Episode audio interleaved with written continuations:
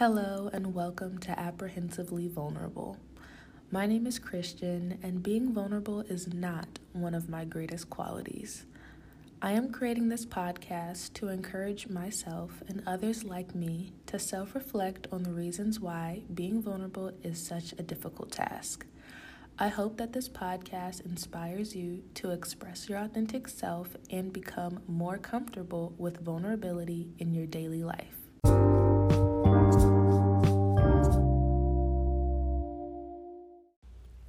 Hello, and welcome to the Apprehensively Vulnerable podcast. I'm really excited that you all enjoyed the first episode. I got a lot of great feedback, so I'm really excited to go ahead and start this second episode.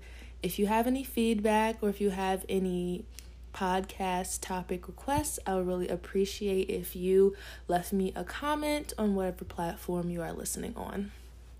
So, for today, we are going to be talking about vulnerability. Um, I created this podcast because, other than therapy, I don't really feel like I have an outlet to talk about why being vulnerable makes me so uncomfortable. So, when I thought back to my childhood, I could remember a couple of instances where I was made to feel like being vulnerable wasn't a safe place. Um I had one one memory of when I was about 8 or 9 years old and I would go to my mom and say, "Mom, you know, I don't feel like my younger sisters respect me." And I had this conversation with her a couple of times because um, my mom was staying at home with us and we were also homeschooled. So we were home all the time. And being the eldest of three younger sisters, it felt like I was the third parent. And I would take care of them while she was working or busy or whatever she was doing. And I felt like my sisters didn't respect me. And she would say things like, you know, Christian, it's really not your job. Like, don't worry about them. But it became an issue when I was old enough to babysit my sisters and watch my sisters when my parents went out. And I would have all kinds of well, you know, my sisters are not, you know, crazy, but like I would have a little behavioral issues with them. And I felt like because they heard my mom or overheard my mom saying, you know, like Christian, don't worry about it. You're not you're not their parent. You don't have to worry about it. And they would also see me getting disciplined in front of them. They kind of lost respect for me when it was time for me to watch them on my own. And so I kind of felt like she wasn't listening to me and I was like, "You know what? I'm just I'm just not going to say anything anymore because I kind of feel like I keep mentioning to her that I don't feel respected and she she's not seeing where I'm coming from. Like as a 9-year-old trying to tell their mom like, "Mom, my siblings aren't listening to me." You're kind of like that should be the least of your worries. You're not a parent yet. You're not even old enough to technically stay at home by yourself. So like, you know, why are you worried about your sisters? Um, and then another time that I could think about where I was like, yeah, vulnerability just isn't it, was during our family meetings. We used to have weekly or bi weekly family meetings, and I really dreaded going to family meetings because I felt like I always had to defend and heavily advocate for myself when nobody else was trying to see where I was coming from. And as a child, it was very frustrating because I felt like I think a lot of um, black children or children of black households have this thing where it's like you don't want to give your parents constructive criticism because it always gets perceived as you being ungrateful. And that is 100% not the way that I was approaching the situation. And I don't think that it's the way that a lot of other children are approaching the situation. And there's a favorite D word that a lot of um, black people you like to use, which is disrespectful. And just like the word narcissist, disrespectful starts to lose its meaning when you're calling things disrespectful and they're not disrespectful. You just don't really like the topic of what is being discussed, or you don't like the tone in which the topic is being um, relayed. But um, I would get called disrespectful a lot. And I just felt like it wasn't a safe space to say how I completely felt because I felt like I would get in trouble for bringing up things that I had concerns about or um I would just feel um like I had to suppress my emotions and thoughts and feelings because I didn't want to feel like um, an ungrateful child.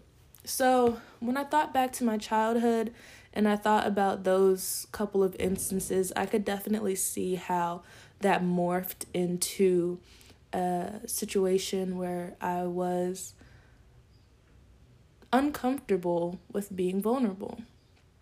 Um, so, you know, having these situations where it's either taboo to talk about your feelings or you get labeled as disrespectful for talking about your feelings it can it can weigh down on a person and it can make you feel like your feelings are just not valued um i actually had a situation recently where um i was feeling guilty about expressing vulnerability and honestly the truth. And I had to do a lot of self soothing to go ahead and tell myself, like, Christian, you said what you felt was right in the situation, and I can't continue to worry about other people's feelings so much to the point where I'm neglecting my own freedom of expression. And thankfully, I am in a part of the world that, you know, allows freedom of speech, you know, to that capacity.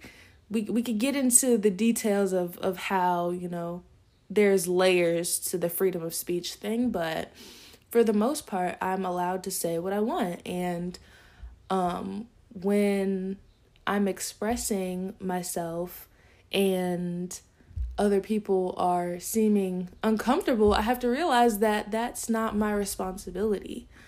I am here to exist in this world and to learn how to be more comfortable with being my authentic self.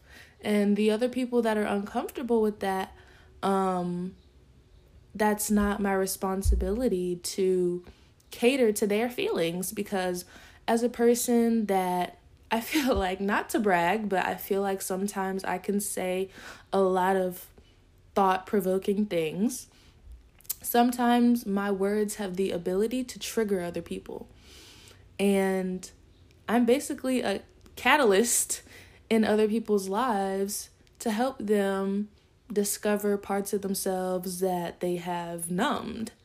And that's a lot of pressure. And sometimes I'm not going to be liked for that, but I have to understand that I'm not here to be liked. I'm here to be me. um and that's definitely um it's definitely something that I'm learning to accept and it feels like a huge challenge but um the situation that happened this past week where you know I was like feeling guilty about expressing myself or like kind of wanting to run to the other person to quote unquote make things right, I had to talk to myself and say, Christian, you didn't say anything wrong. And I have to stop um, having the desire to crawl out of uncomfortable spaces um, that have been created due to my vulnerability. If I made somebody uncomfortable based off of my truth, like I, I know my intentions and I know that I wasn't intentionally being rude, I can't I can't try to run to other people to um, take care of their emotions based off of me being honest and truthful. Um, which, you know, therapy, wonderful, great, because I think if this situation happened a couple years ago, I would have shamed myself for being honest and truthful and apologized. And the reality is, as long as you're not being rude, if you're speaking your truth, apologizing is basically count- canceling out you being truthful, open and honest. And so I was it was it was uncomfortable to sit in those emotions of feeling like somebody's feelings were hurt, but I have to realize that if the other party doesn't want to express their discomfort, I can't put myself in a state of distress by trying to make up stories to figure out why the other person is upset. So, um, yeah, that's what I've been dealing with. I did some, I don't want to call it soul searching because I feel like that's pretty that's pretty generic. That's pretty that's pretty basic, but um I definitely wanted to try to think of some instances in my life and where that discomfort with vulnerability started. And I truly believe that everything starts in your childhood. So I hope this episode helps you to reflect on your childhood and some things that you may have suppressed or some things that you may have forgotten about um, that contributed to your openness or your closeness when it comes to being vulnerable. Thank you so much for listening, and I hope you enjoyed this week's episode.